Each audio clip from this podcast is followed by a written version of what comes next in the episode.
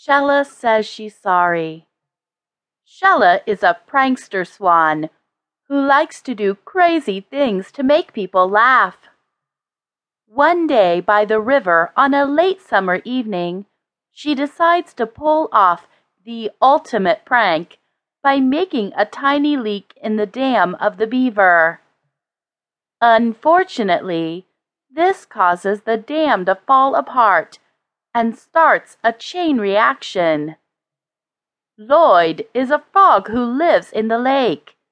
He was resting when the dam broke and ended up losing his favorite lily pad in the process.